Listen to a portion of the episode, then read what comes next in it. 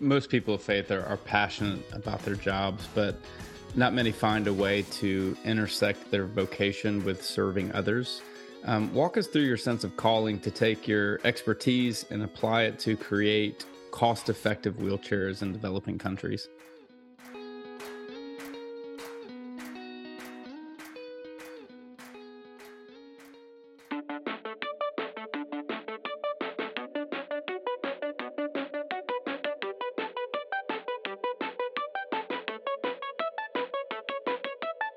Welcome to the CBF podcast conversation.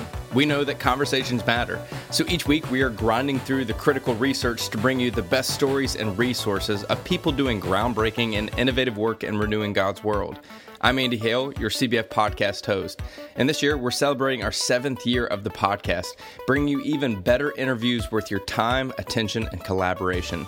These episodes are not intended for you to listen to an island unto yourself. Get online, share your insights, thoughts, and feedback from the podcast with us on CBF's Twitter, Facebook, and Instagram pages.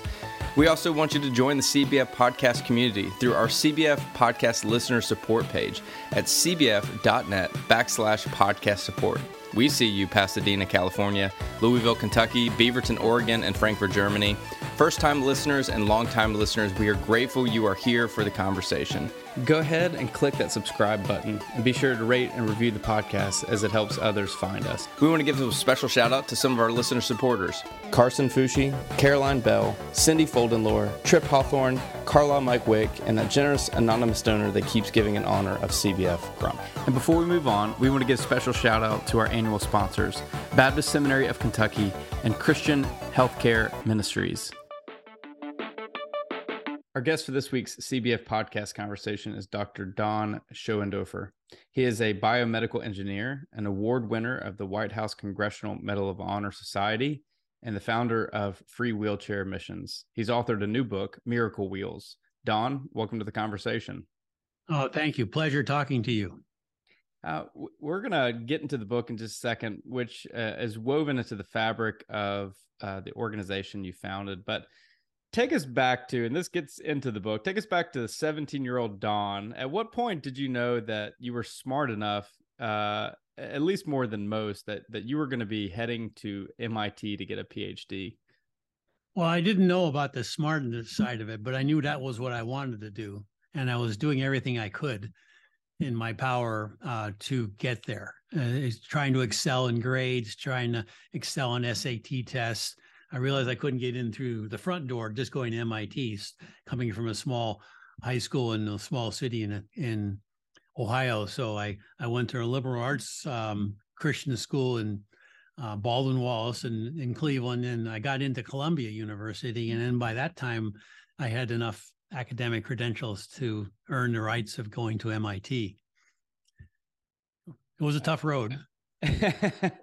well, you know, even even like uh, that's where I want to go. I just imagine from my end, there was never a thought in my mind of like, yeah, I would be able to go there. So just kind of show you that the difference uh, in intelligent levels between the two of us. But um, you've written a book about your journey and starting this organization, uh, Wheelchair Mission.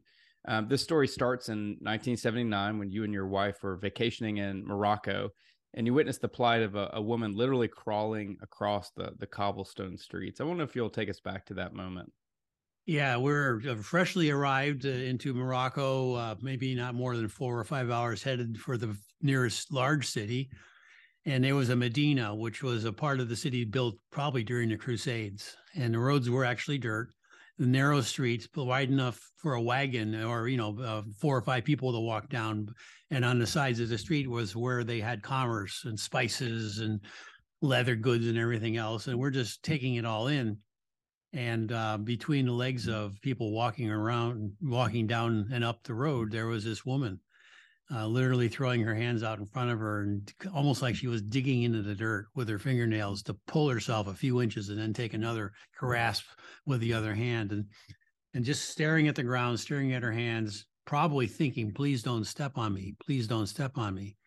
And then people were walking by going out of their way not to step on her but treating her like she was you know a puddle or some refuge. Nobody willing to bend over and offer help which really bothered me even as much as seeing her. uh, become, you know, right off the, the plane from America, you want to just solve problems like that. And there was no way we could find a wheelchair for her. I knew she needed a wheelchair, but where would we find one in the Medina?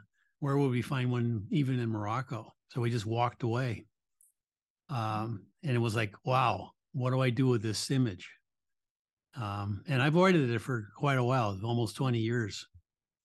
Avoided doing anything about the image. So you know, what about your your upbringing shaped the level of empathy within you to to actually want to do something to help someone like this uh, for this woman? You know, I, th- I think most people, um, and even well-meaning good Christian people, especially if they're vacationing, see something like this and think, you know, now is not the time for me to be concerned like this. I, I'm here to relax and to recoup. Um, you know, what about your upbringing shaped that level of empathy that that it, it stayed with you for that long and even in the moment? Well, I guess you know, parents had a lot to do with that. And then we were very modest family, very modest income. My father was a machinist for the New York Central Railroad, and we we built whatever we needed. We repaired whatever broke, and we were frugal in how uh, the money was spent. Um, but um, I don't know. I don't know if it came from that background or just. Uh, I remember when I was in um, uh, Columbia University, not knowing what to do with my career, which was just kind of in the middle of it, as far as an education was was concerned, and people were either going into uh, aerospace or automotive or the, you know uh, Texas Instruments and HP were just coming out with calculators and and um, in the middle of Broadway. I, I stopped traffic. I just well, it just dawned on me. Uh, how about why don't I try to help doctors come up with products that could help people?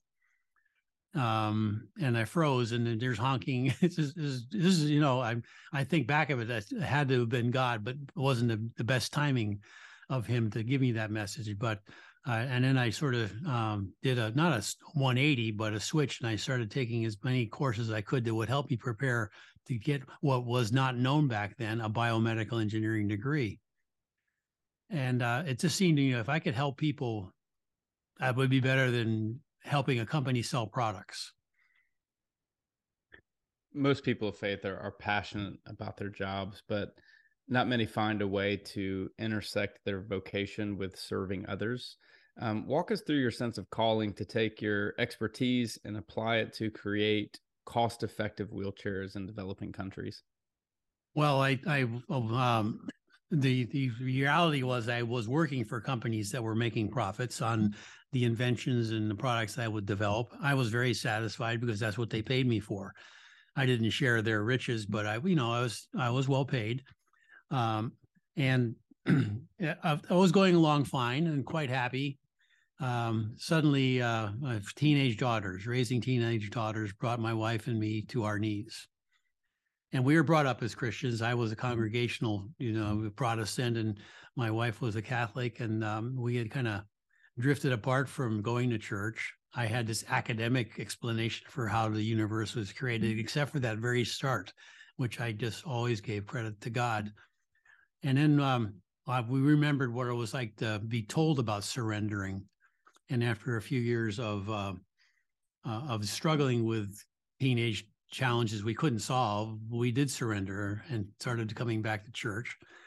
Um, and, and, then, well, you can only be a pedestrian so long in the in the congregation, and soon you've got to get out in the street. So I tried tutoring and I tried mentoring, and um, and I, I, it, it, wasn't working. A lot of I'm in Southern California. A lot of people from Central America come over with their kids, and they need to try to get through high school. And um, and uh, if I had to sum this up in a, a brief um, sort of a um, play, a scenario, uh, maybe you've gotten a call from God. I don't know. Some people might relate to this, and it really wasn't a call from God. But if I, it took about six months for me to work through this this think thinking process. And it was like the phone rings in the middle of the night, and I pick it up, and I can tell from the voice who it is. It's God talking to me, and He said, "Don, why are you wasting your time?" And I said, "What do you mean, Lord?" And uh, and uh, the answer was, "Why don't you use the gifts I gave you?" You're not good at tutoring. You're not good at mentoring. You you don't like people. You're an introvert um, I, I see you, you just barely passed psychology. I know what your grades were. Uh, and uh, I gave you gifts.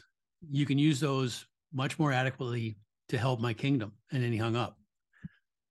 But that was sort of a, you know, like I said, a six month sort of a, a process. And I'm thinking, well, how can I use my inventive mechanical engineering gifts to help the kingdom? And then, of course, this image of this lady crawling across the road in Morocco came back to me. And, you know, she needed a wheelchair. It was clear. So by yourself, uh, this is impressive work. Um, but it's even more impressive um, that you brought others along in the process with you. Tell us about that. Um, well, uh, what I wanted to do was just do a sort of a, a skinny down clinical trial um, to to prove the wheelchairs would work, and then I would publish a paper um, and because that's what engineers do. They they they make they, they showed with proof some form of proof that your concept works. And then that would be the end i wouldn't have to do anything more than that. But just there was just one more what i mm-hmm. would say coincidence back then. I call them coincidences one coincidence after another. And and then people would come alongside of me and they'd say you know do you think these are coincidences and I'd say, yeah, I don't, I, uh, you know, I don't think God has a time to be fooling with with me and helping me, but uh, no, they're not coincidences. That's in that's His influence, and and so once I turned that corner and uh, and struggled, do I give up a, a PhD in MIT and do I give up twenty years, twenty five years of successful career building in biomedical and blood and then sweat and skin and all these things to do something I've never done before? But so many people wanted to help me maybe even before I asked it for help because they they I I I have stories of the first wheelchairs we gave away and they were literally miracles to the people who got the chairs. And they opened the doors for our partners in India to share the gospel um, because they could never drive into these villages like we did unannounced and pull out a wheelchair I mean, they could not pull out their Bibles, but when we open the door and pull out a wheelchair, everybody wants to know what's going on. What are you doing? And uh, we'll tell them what we're doing. Find something in the Bible to read to them. And I had to let them do it because I couldn't speak the language. But uh, and, and they just they saw what was happening, and it helped them do what they want to do. They wanted to you know spread the gospel. So they just uh, that's just an example. They just jumped on board uh, after the first wheelchair and drove me all the way around Chennai, India, just showing me all the people that they wanted to give wheelchairs to, hoping I could bring more. And when I, I got home, um, the company I was working for went bankrupt. Uh, uh, and I didn't have a job. And people from my big church out here, uh, Irvine, um, Mariners Church in Irvine, would call and they had they had heard about this success and they'd say, "Well, what do you want to do next?" I said, "Can you help me get a job?" They said, "No, no, we're not going to do that. You've got to you've got to follow through this through. This should be your life's ambition now. And so they they were brave mm-hmm. enough to tell me what they thought I should be doing with the rest of my life, which struck me. I mean, the people as strangers I didn't even know. And and they said, "Well, and we're going to send you some money to help you do this." I said, "I don't have an organization to accept money." They said, "Okay, we'll just we're sending you money anyway."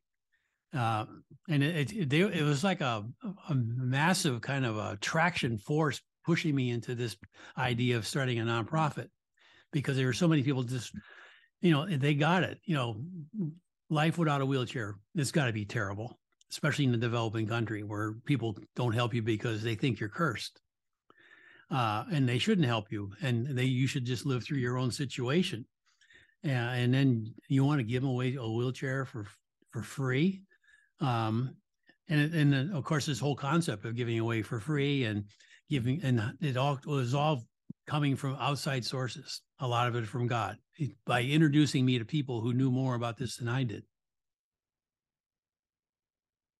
I wonder if you'll, you know, looking back over, over all the years you've been doing this, tell us about some of the people you've helped along the way.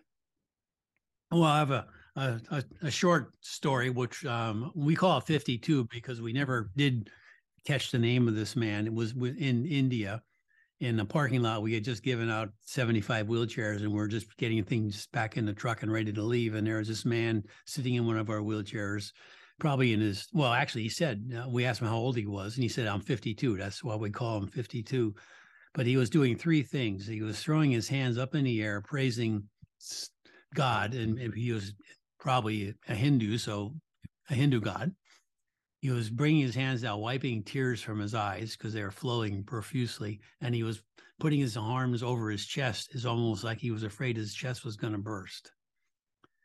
And he was doing this over and over and over again but he was happy. He wasn't you know sad there was no sorrow here it was just true happiness. Well he said why are you doing this? And he says i'm 52 years old. About 10 years ago i was at a train station. People came and robbed me took everything i had everything in my life was in my pocket they took it all and they threw me in front of a train and the train came and cut off my legs above my knees and then he said today is the first day that anybody's ever done anything kind to me in my whole life.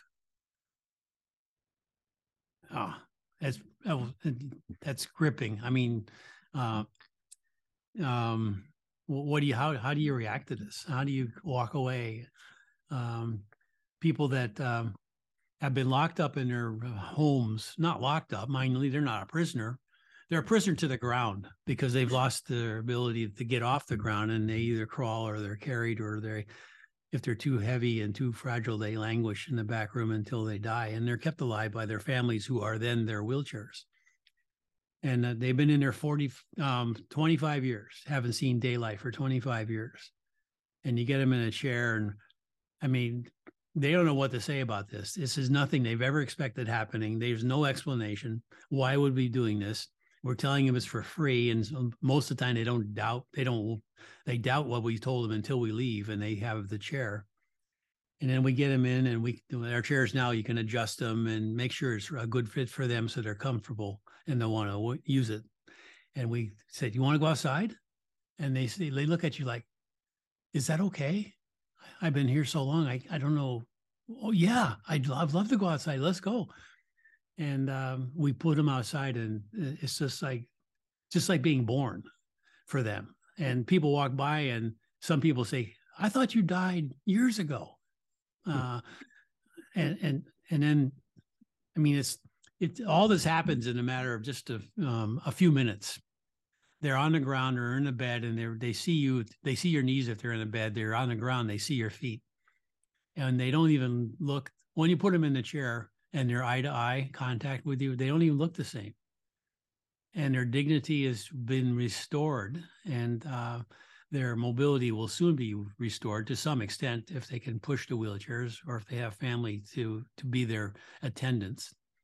And it's almost like it's a different person who's mm. who's just there in front of you, and they're crying, they're laughing, they're smiling, they they want to hug you, you you you want to hug them, and it's. Uh, it's just an amazing experience to bring somebody from where they were imprisoned on the ground to a place where they're up above the ground and have mobility. We need to pause to tell you about one of our annual sponsors, Christian Healthcare Ministries. You want to create a strong Christian family that will uphold one another through thick and thin. What if healthcare worked the same way? With Christian Healthcare Ministries, budget friendly, compassionate care is within your reach. CHM empowers you to pursue excellence in healthcare without added stress or the need to cut corners. Whether you're looking for a comprehensive maternity program or the flexibility to choose your own providers, CHM has options to fit your family's specific needs. As the nation's first and longest serving health cost sharing ministry, you can rest assured knowing that you are making a difference in the lives of fellow brothers and sisters in Christ. Plus, you'll receive all the faith based support of joining the larger CHM family. Encouragement and spiritual resources created for you and your little ones is just the beginning. Sounds different? It's by design.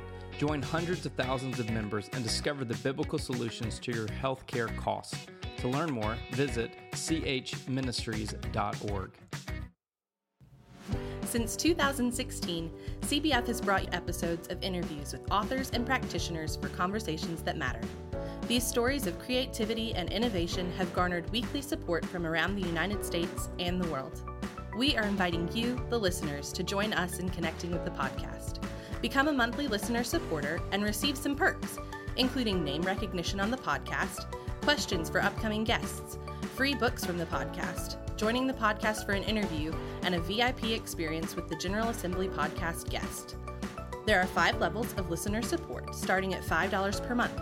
For less than the cost of a pumpkin spice latte, you will be featured by name on the weekly podcast episode. For more information and to join the community of listener supporters, visit cbf.net slash podcast support. Talk to us about how wheelchair mission functions in, in 94 different developing countries.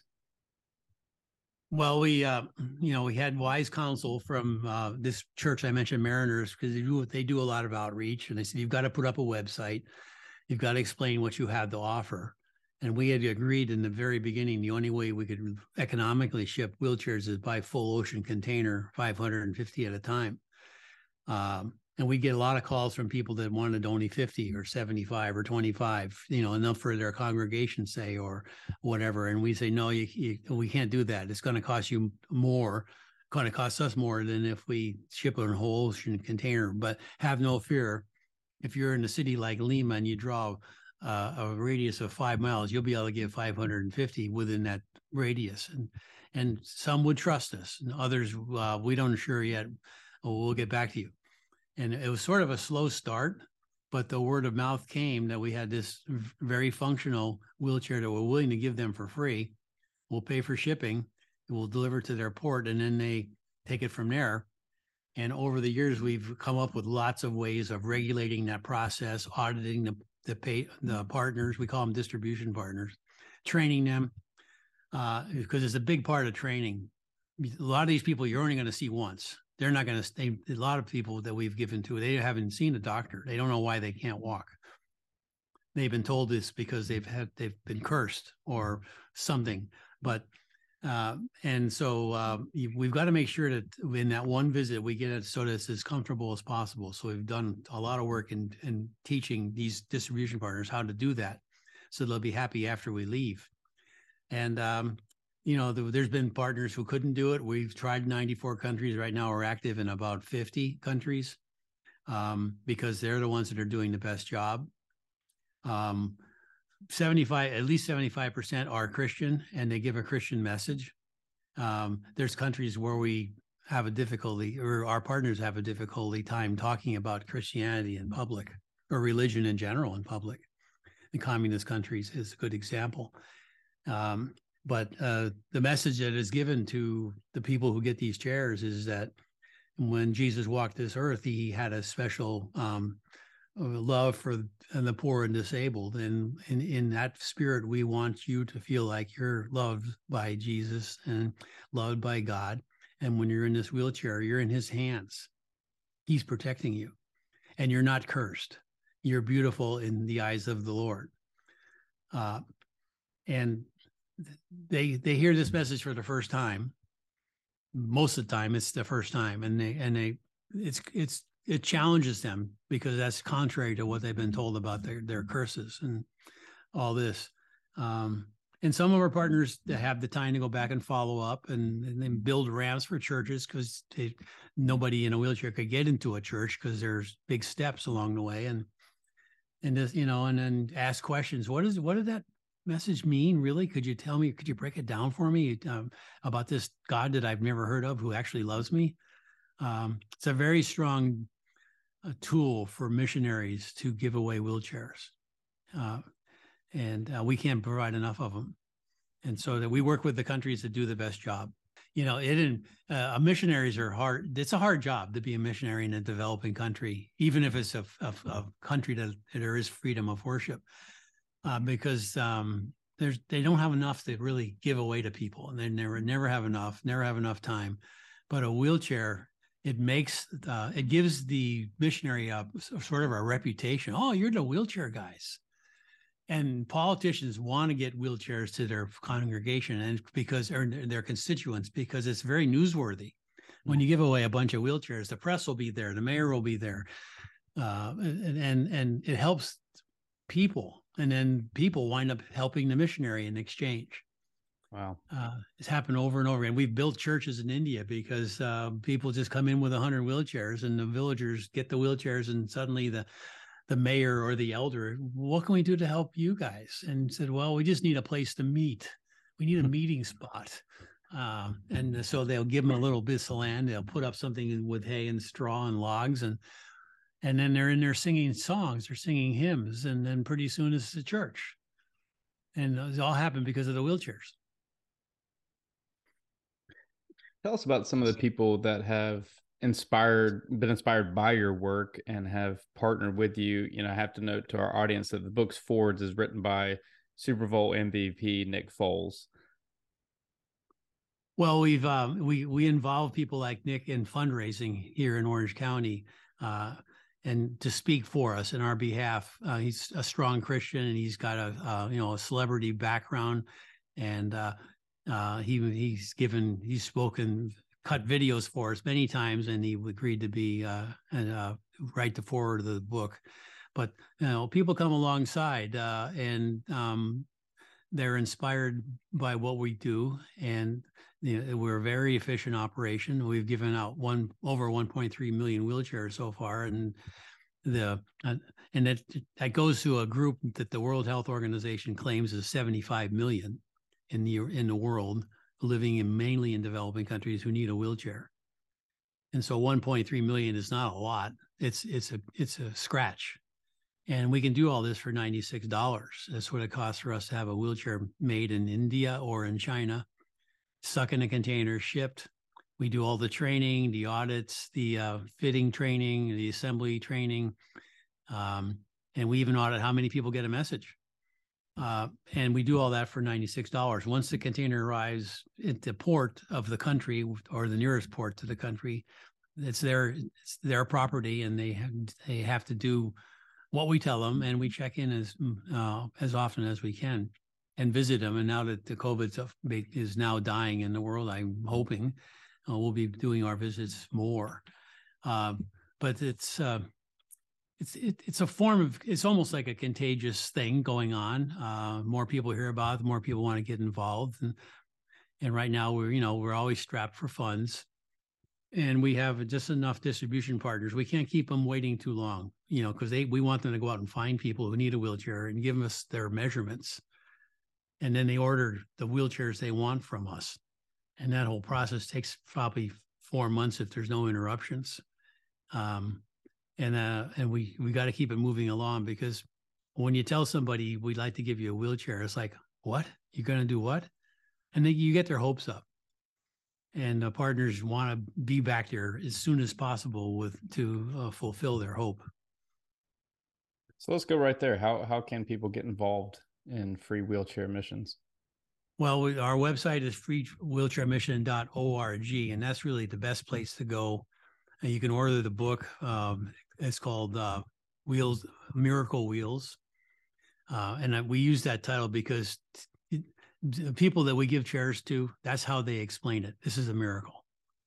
They they have no other explanation. Um, and uh, we do lots of events locally in Orange County, but we're now ex- expanding into ways that people can do it. Uh, fun, they can be ambassadors for us. They can raise funds for us. We have uh, something coming up in the spring called um, mobility uh, wheel uh, wheels for mobility, and they they can start their own marathon. They can start their own uh, five k walk. They can paddle canoes. They can skip rope. They, and people come up with all these ideas of how how to raise money, and they ask their relatives and friends, "Will you contribute to me?" Like for example, if I can skip the rope ten thousand times, how much uh, would you give me a penny per per skip? And well, you know so people are becoming very creative at raising the funds for us uh, around the country. Let's talk about the the White House Congressional Medal of Honor. What was that experience like? Well, um, it wasn't the Congressional Medal of Honor that's given to soldiers for above and beyond duty from the president. Uh, what it was, uh, there's a group of soldiers who received this award, Congressional Medal of Honor Society, and they're members of the society. And there's about 150 of them living. Most of them are, are the awards are given long after they've passed away because it's taken a while to figure out what who the hero was. And they decided they wanted to have an award to give people um, for doing peacetime equivalents to a, a, wartime hero would do. And so they started this organization, and um, they chose me as one of the first recipients. And we went to Arlington Cemetery, and I met him. And then we had a we had a, a, a sort of a benefit down near the, the Capitol, and there are three or four of them in wheelchairs uh, it was so moving because they were just uh, uh, yeah you've heard this all the time when you when you hear you heard them talking in the news. I was just a guy. I just did what i i should do. I i'm i'm no more of a hero than anyone else. I just happened to step forward at that time and but they got what we were doing about wheelchairs. They're in a wheelchair and they understood how many people become in wheelchairs because of a war they've been in. And it was very moving uh, to see the support we were getting from them. You know, uh, we obviously see uh, Jesus in the gospel bringing sight back to the blind, heal, uh, healing to the to the sick, strength back to the lame. However, almost all of us don't have the uh, ability to perform those kinds of miracles. Um, you're obviously um, have translated the theological call of Jesus to care for the least of these by utilizing your skills to give people mobility. What are your words of wisdom for those seeking to do the same? Theologically translating the giftedness God has given them to care for their neighbors in practical ways. Well, I, I think I was sort of an exception because of because of this, you know, uh, hypothetical call from God. But um, I think in anybody's life, there are things that happen that they can't explain. And if you put these on uh, on a piece of paper, maybe a, in a dot, and put that event, uh, maybe the name, something to remind you of what that dot was standing for. Um, I think there's there's God's communicating to everybody about the how to how to discover our purpose and and and I think a lot of times people I overlooked those communication points, and I was 59 before I put it together. Uh, no, 50 uh, before I could actually see it together, and um, and I think you know uh, sometimes people discount their talents that that they're and maybe it's not something they they're practicing in their day to day life because they're asked to do a job that they need the money and uh, they're parents, but they're not maybe good at being parents, and but there's other things that they really at one time or other were good at, and maybe haven't had a chance to practice. And is there something that maybe could be made out of that? Uh, and it's just maybe it's just helping the neighbor across the street, you know, knocking on a door and seeing if you know everything's okay. Um, maybe it's volunteering at a church. Maybe it's you know, telling people where they work or uh, you know, I've been thinking about trying to get something going in my community. Uh, anybody here want to help me? Uh, I mean, because I really do believe this is what God is trying to tell us all uh, how to build his kingdom. Don, uh, lastly, and probably our most serious question. Um, at what point did you realize you have one of the greatest mustaches that we've ever had on this podcast? Well, that's good news. Uh, um, I, I, guess it is. Uh, I've I've been threatened uh, by other people that I should. I'm not threatened, but told I should get rid of my mustache. Oh no, uh, it's too glorious. You should never get rid of that.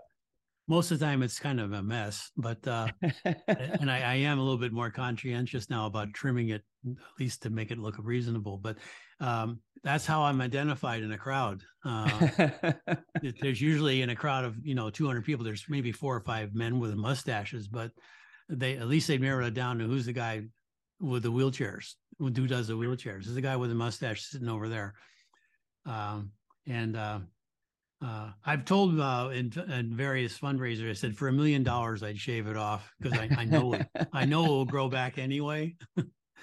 so far I haven't I haven't been able to raise the interest in that in for that proposition. Yeah, well, for audience, it, they're now guaranteed that they're going to do a, a, web search of your picture. But I'm just going to go ahead and out there and say, you're you're putting Sam Elliott to shame. That's that's all I have to say. That that's high regards for my end. Oh, I'll look up Sam Elliott and see what he oh, looks like. Oh no. yeah, great uh, great actor, played a lot of western movies and things of that nature. So uh, Okay. Yeah. Well, our guest is Dr. Don uh, Schoendorfer. The book is Miracle Wheels. If you want to stay connected with Don, visit freewheelchairmission.org. Uh, Don, it's been a joy uh, talking with you. Uh, thank you for reminding us that the loss of mobility in all its forms changes everything, but the gift of mobility also changes everything. Well, thank you. It's it's it's great to to talk to you, and um, I'm hoping the listeners will uh, maybe follow through and connect, and, and if not connect with us, maybe it'll be motivation for them to connect with something. Before we wrap up, we need to tell you about one more of our annual sponsors, Baptist Seminary of Kentucky. Are you looking for a Bible study resource for your church? Responding to an invitation from the Cooperative Baptist Fellowship of Virginia, Baptist Seminary of Kentucky has produced Bible study resources that is available for free of charge. The study title, Faithful Curiosity, five week study of Luke and Acts, deals with three passages from Luke and two passages from Acts. It offers Bible study methods and provides two interpretive essays for each passage. The writers are BSK faculty, staff, students, and alumni. Download this resource for free today at bsk.edu backslash faithful. Okay, that's it. That's our conversation. If you want more, be sure to subscribe to CBF Podcast on all major platforms, including iTunes, Amazon Music, Spotify, SoundCloud, and Google Podcast. Don't forget to like and share this episode on your favorite social media platform. Go ahead and click that subscribe button and be sure to rate and review the podcast as it helps others find us. Check out cbf.net for more information about church starters, field personnel, advocacy work, and much more. And uh, oh, yeah, I think we mentioned that you should uh, join the listener support community at cbf.net backslash podcast support.